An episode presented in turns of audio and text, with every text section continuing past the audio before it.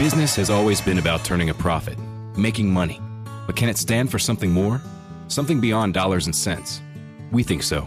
We think that today, business has a higher calling, a purpose to be fair and just, to do right by their workers, customers, communities, and the environment.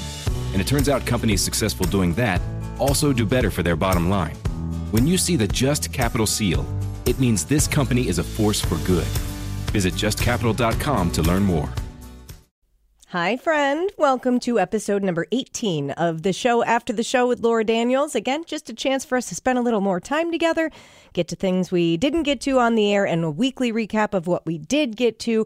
So you don't want to miss anything. Make sure you like and subscribe so you never miss an episode. I always feel like a weirdo saying that, I have to admit. Like and subscribe, like and because I'm so anti like like and subscribe, but I guess I guess that's what we have to do. Now, in this episode, yes, we'll do that weekly rewind in case you missed something on the show. And believe it or not, even though we covered a lot of ground this week, there was still a lot we did not get to. So there's lots more, which is why it's called the show after the show, because there's more show after the show.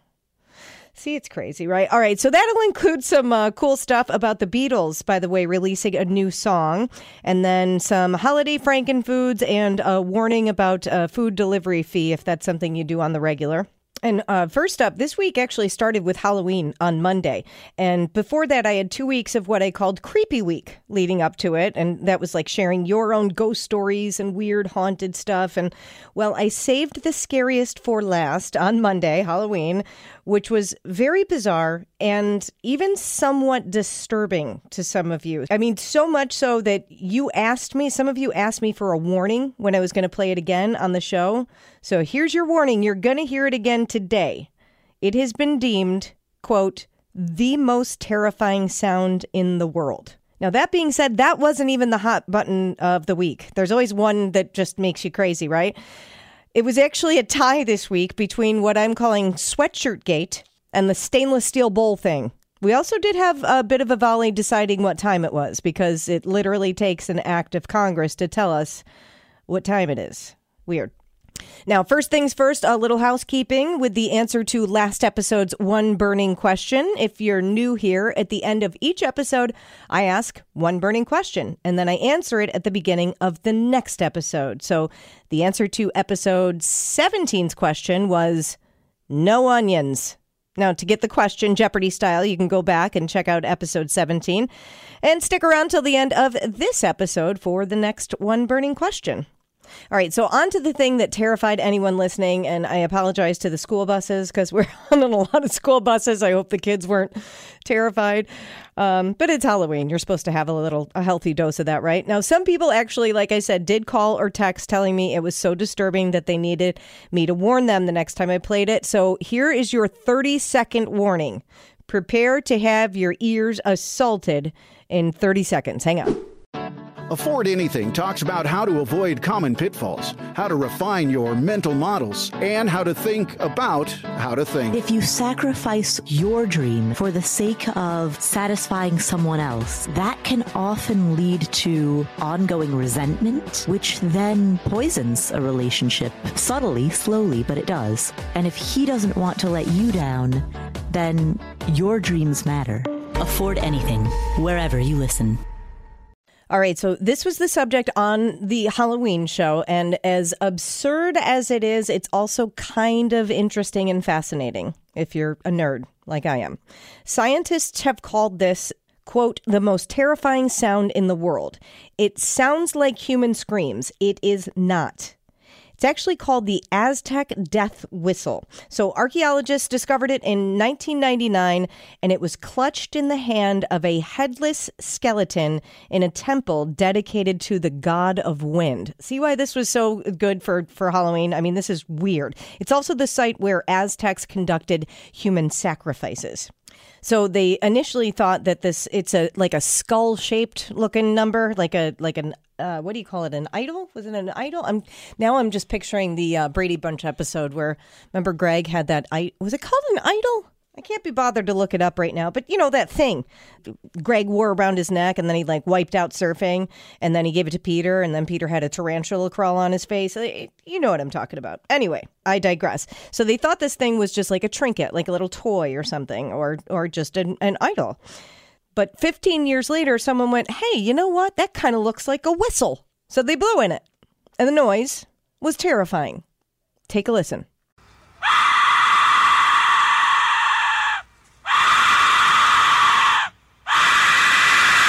Again, what you just heard was just blowing air through this little Aztec death whistle.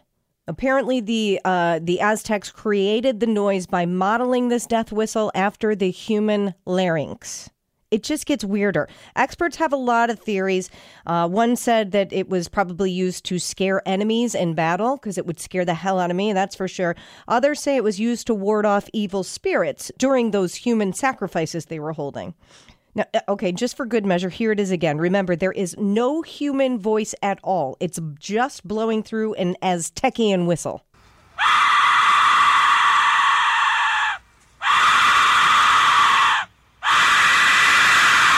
Gross, right?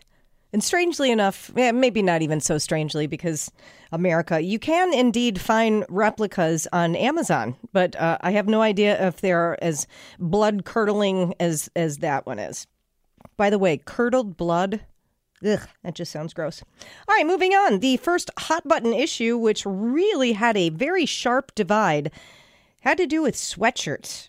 Um, I went grocery shopping like midweek and I noticed two guys wearing sweatshirts. One was a hoodie, one was a regular uh, sweatshirt, and it was clear there was no shirt underneath. Don't ask me how, I just knew. Like one of them, you could see like the hair peeking out from the chest hair and whatnot. It was just it was just very clear this was and it was loose. It was loose around the neck. It was very clear there was no shirt underneath it. JJ says he does it sometimes, and I have no basis to actually understand why it makes me feel so gross, but it does. If you do not wear a sweatshirt without a shirt underneath, even if it's a tank top, it's gross. You need you need a barrier. I mean, the name says it all. Sweat shirt. A shirt which makes you sweat. So that shirt underneath is the sweatshirt's only defense against your stink. I will die on this hill. To me, it just doesn't feel right. Like bare skin against the inside of a sweatshirt. I don't know. I don't know. But you went banana pancakes about it on our Facebook page. And so, again, if you haven't already, go like our page. Just look for Classic Hits 104.1 because a lot of our conversations move over there. And you don't hold back there. That's for sure. But here's a little of what you did have to say, at least on the phones. Absolutely not. It is so weird. I am 100% with you. Yes. You have to have a tank top or a t shirt on. Yes, yes, yes. Thank you so much. I think it's because maybe I wear sweatshirts kind of like jeans. I don't wash them every time I wear them. Mm-hmm. But even the feeling of it, right? It just, right? Yeah. It's awkward. It just feels awkward. I am 100% with you. Thank you so much. What is your first name? My name is Jenny. Jenny, if I go through and take more calls and nobody else agrees, at least you and I are in the cool club, okay? All right, Laura. Take care, Jenny. Bye bye. Hi, Classic Hits. Good morning. Sweatshirts. Can you wear them with or without a t shirt? You tell me. It's got to have a t-shirt or some kind of shirt underneath. See, there you go. What's your name? Dottie. Dottie, you, me, and Jenny, all part of the same club. I don't know if anybody is saying it's okay with no t shirt, but the three of us, we know better. I, I always have to have a shirt on in case I get too warm, you know. And then Well, if you don't have anything on, and you get too warm, still got to keep it on. That's right. You can always take layers off, right? Exactly. Dottie, That's thank you so much. I'm I'm glad we have the voice of reason here. Have a good day. Now, a few of you did admit that you spend weekends in a sweatshirt with nothing underneath, like not even over the shoulder boulder holder. I don't know. I just can't wrap my head around it, and you can't make me. All right? All right. The other thing that I was actually really surprised that you did want to chat about was daylight saving time. In case you missed it, yes, I deemed it daylight shaving time because, guys, you call it no shave November and it's cute and everything, right? We ladies, you know, stop short of shaving our, our legs and you accuse us of being a wildebeest. So this is about the time that most of us ladies just ditch the razor for a few months. At least I do. It's insulation, a little extra warmth. gross. Anyway, um, all right, just a couple of little notes here on daylight saving time. By the way, it is daylight saving time. It's not savings. Also makes me crazy as a word nerd. So, this is the weekend that we turn our clocks back. And, well, depending on when you're listening to this, if you didn't do it, then you're, I don't know, an hour late or an hour early. That always messes me up. But anyway, a new survey said 70% of us think changing the clocks twice a year is a complete waste of time, which is funny. Waste of time. Get it?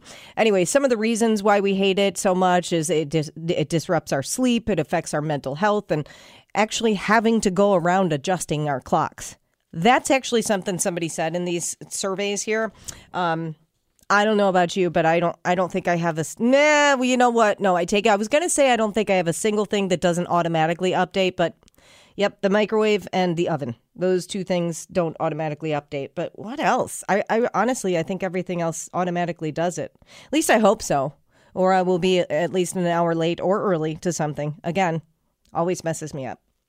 The other thing with the time change, yes, you get that quote unquote extra hour of sleep this weekend. Another survey said 21% of us say we rarely or never wake up feeling well rested. Our worst sleep habit is going to bed at different times, which, of course, again, this time change thing doesn't help at all. I am absolutely one of those people in the 21%. I talked about it last episode. I have had insomnia issues my entire life. Uh, I do take medication to help me. I don't. I, I am not tired when I'm supposed to be tired, which is you know generally overnight because then I, I get up at 3.45 in the morning I it just doesn't happen for me so um, i never wake up feeling well rested or refreshed i just don't even more so now since i'm you know in my late 40s and that very special time in every lady's life. Oh, it sucks. It sucks. I'm just going to go ahead and put that out there. It sucks but again, I digress. Um, I did put it out there that this is uh, kind of one thing that I'm really right down the middle on. I'm not for it. I'm not against it. I, I just don't care. Just tell me what time it is and let me get on with my life. Um, st- some states do it, some states don't. And yes, it has actually a, a, been a bill for over a year to make a permanent decision on it. This country is divided on so much, we can't even agree on what time it is. And if you ever notice, it's it's the only thing that actually works that way too. Like I can't remove 10 pounds from the scale in June when I'm wearing shorts and then just add it back on a few months later when it's all baggy layers. I mean, I guess technically I can. I don't, I guess technically you can. I don't, you can't put toothpaste back in a tube. I'm just saying. Somehow we do do it with a construct, though, that is time. So I asked where you fell on this, and here's what you had to say. Starting with Cal from Sanborn. I'm I'm kind of on the side of the people who don't like it because I just think that is an indicator that the cold weather is around the corner, and most of the time, you know, especially um, when you're somebody who works night shift like me, uh-huh. it's confusing.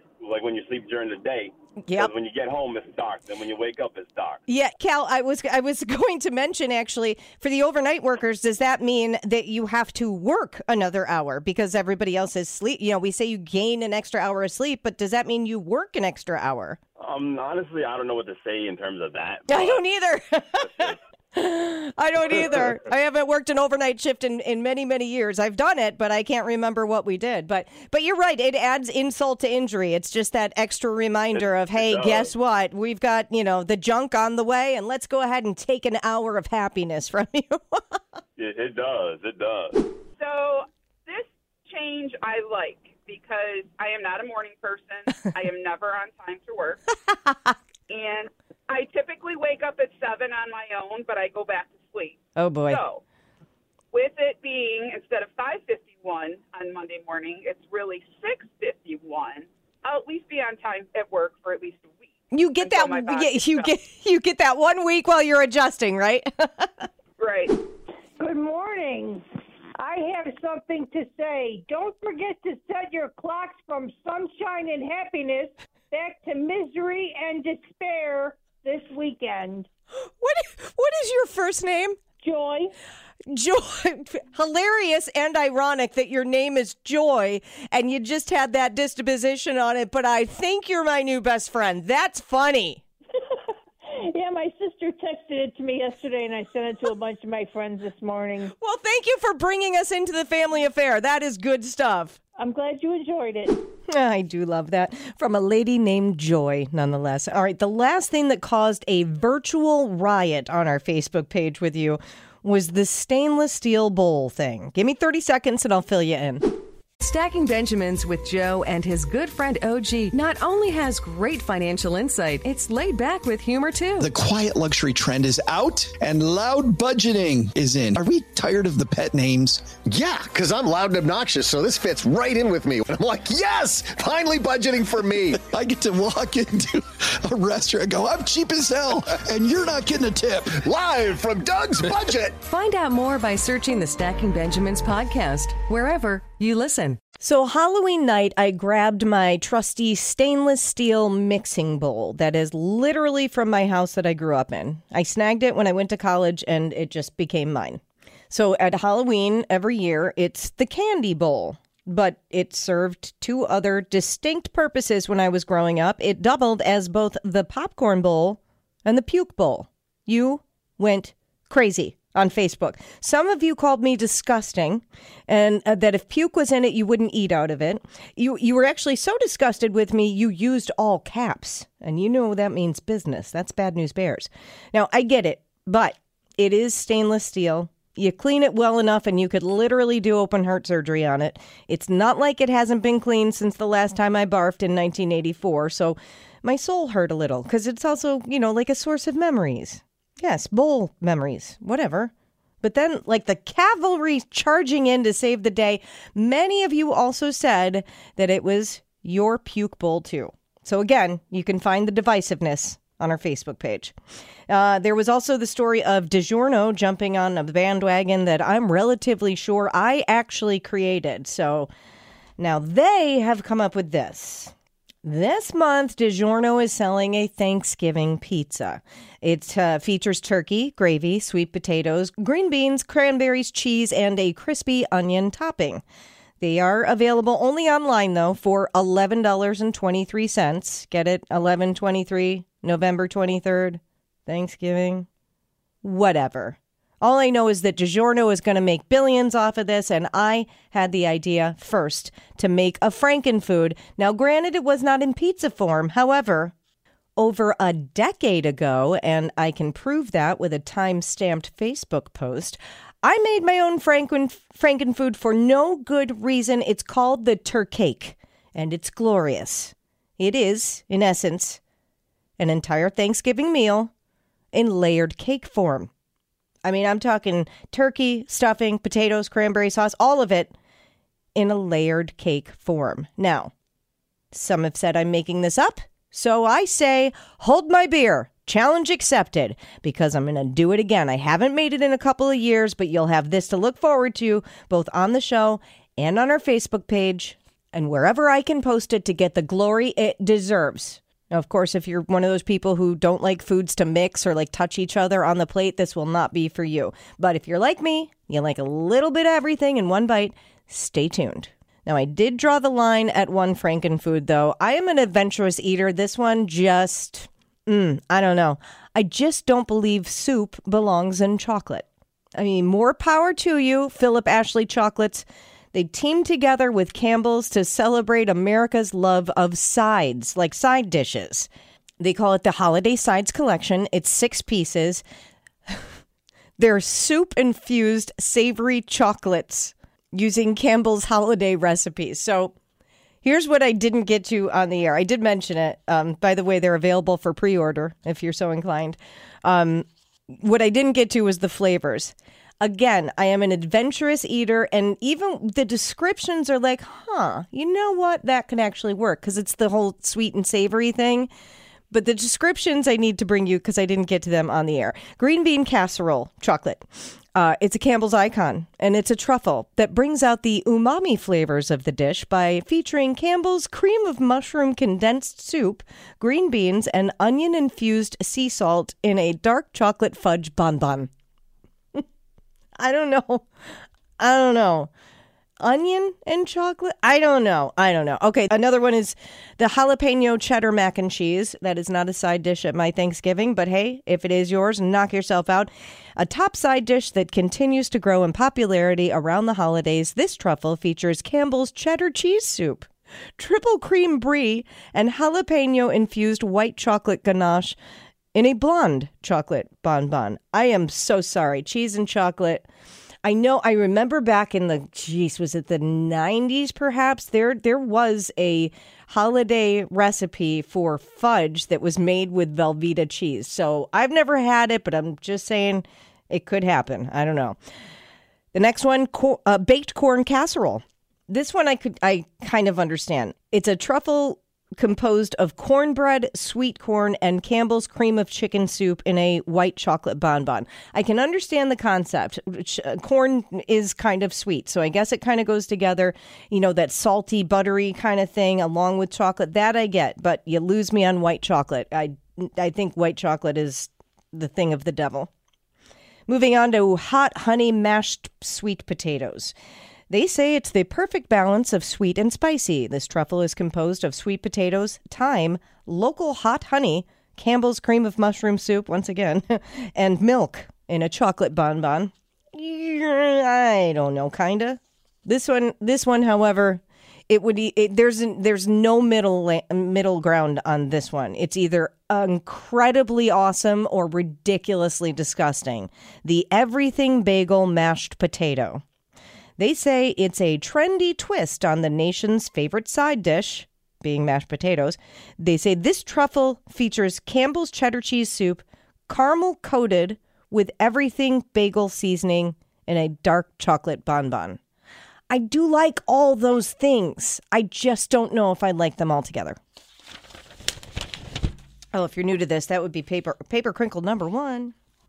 And that means, friends, we are switching gears. Let's jump on some of those things we did not get to. Now, I wanted you to be able to hear some of these clips, but there are rules we have to follow here, and getting sued for copyright infringement for billions of dollars is not how I want to spend my weekend. So, I will give you the word part of it, and then I'm sure you can track down a lot with a quick Google search. So the Beatles released what they are calling the last Beatles song a couple of days ago, depending again when you're listening. It's called Now and Then. It's very cool. It's got a very cool sound. It's actually from a 1978 cassette tape demo that John Lennon had made in his New York City apartment. And apparently, after he was killed, Yoko gave the tape to the remaining Beatles. And then in 1994, they wanted to work on it, but the technology to separate John's voice from the piano, it just wasn't there yet. So they shelved it. And then AI comes out. And I think this is probably the best use, if not the only good use of AI. I'm I'm just not a fan of it. I know. Call me an old fogey. I don't care. I just think it's a little too dangerous. But at any rate, um, AI did help out and was able to isolate and separate John's voice in the piano, and it came out as this incredible work. And just so you know, um, when you do hear it, probably Googling it, Paul counts it in. And Paul also, as you may recall, counted in the very first track on the first Beatles album. He was like, one, two, three, four, for uh, I Saw Her Standing There. Now, I don't think me saying that part did violate a copyright infringement, so I think we're good there. Um, but yeah, technology finally caught up with separating John's vocal track from an old demo tape. And there is a short film out called The Beatles Now and Then, the last Beatles song, um, which you can find again on, online, I'm sure, poss- possibly streaming. I'm not 100% sure. But um, the director, Peter Jackson, along with Sean Lennon and Paul McCartney, talked about what it was like to hear John's vocal without the piano. Again, I can't play it because of, of legality things, but find it. Do whatever you can to find it because it sent chills down my spine just hearing him. It, it really, truly did. There were actually two other times the remaining Beatles recorded with John's demo tape. Um, and both were released in 1995 with the Beatles anthology series. I'm sure you remember that. There was a Cirque du Soleil ar- around it, and I understand that show was incredible. And fun fact here both were actually produced by Jeff Lynne of ELO and George Harrison's bandmate with the Traveling Wilburys. Little piece of trivia for you. They did also release a new 2023 mix of their first single, Love Me Do. And again, just a couple of little trivia notes for you. The Beatles released uh, Love Me Do in the UK October of 1962, which was almost two years before it would hit number one in this country. And it's really interesting to realize that it's an acoustic performance and they have no idea that that recording session how they will change the entire world with their music. Just cool stuff. All right one kind of half crinkle page because sticking with this um, being that the beatles released that a lot of people came out and said hey man it sounds like oasis. Oasis has always been accused of ripping off the beatles right now, obviously, Oasis was very much influenced by the Beatles, so it was no surprise that Liam Gallagher actually loves the new track. He tweeted, said, now and then, absolutely incredible, biblical, celestial, heartbreaking, and heartwarming all at the same time. Long live. I mean, those are some descriptive words. He also added something kind of cute. He said, The Beatles could poop in my handbag, and I'd still hide my polo mints in there. Now that's love. Page Crinkle, full one.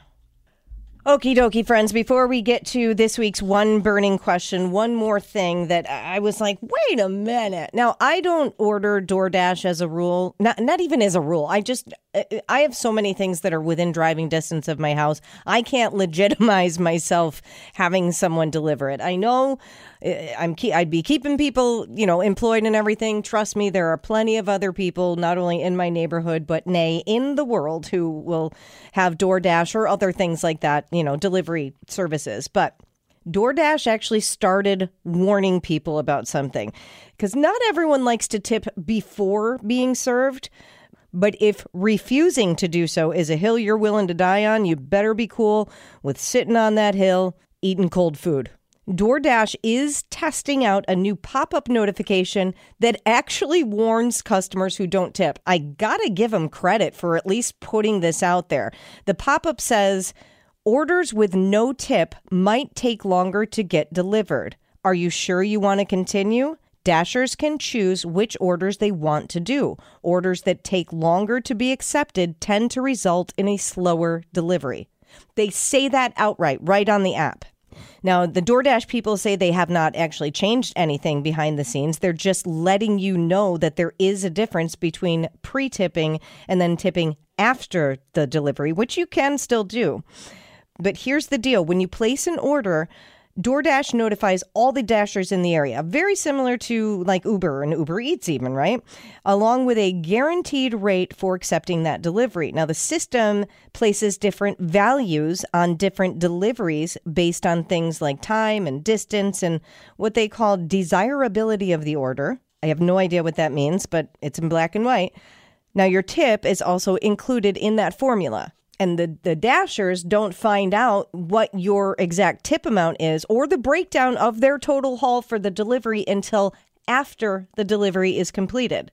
So obviously dashers are quicker to accept those those calls or those orders that are more valuable and rewarding. And experienced drivers can tell by the numbers if there is zero tip because they get familiar with the various default quotes from DoorDash. So if there is no pre-tip, they have no way of knowing if you're someone who will tip them after or if you're someone who doesn't tip at all. So they might go, mm, you know what? I'm going to pump the brakes and wait for a better order rather than accept one with a lower quote. So, lesson of the story is if you don't tip ahead, your delivery may be sitting in the queue a little longer while your food is ready, but it's sitting there getting cold.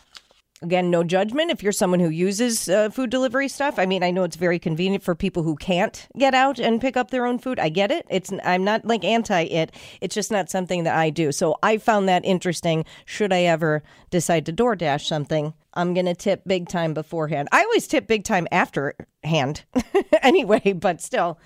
That would just kind of that would incentivize me, if you will. All righty, how about that one burning question? Because I got to get out of here. I'm exhausted. Um, not that I get tired of talking to you, but I just get tired of talking. Here's one burning question. So, a guy's dog found something very, very rare on a beach in Scotland.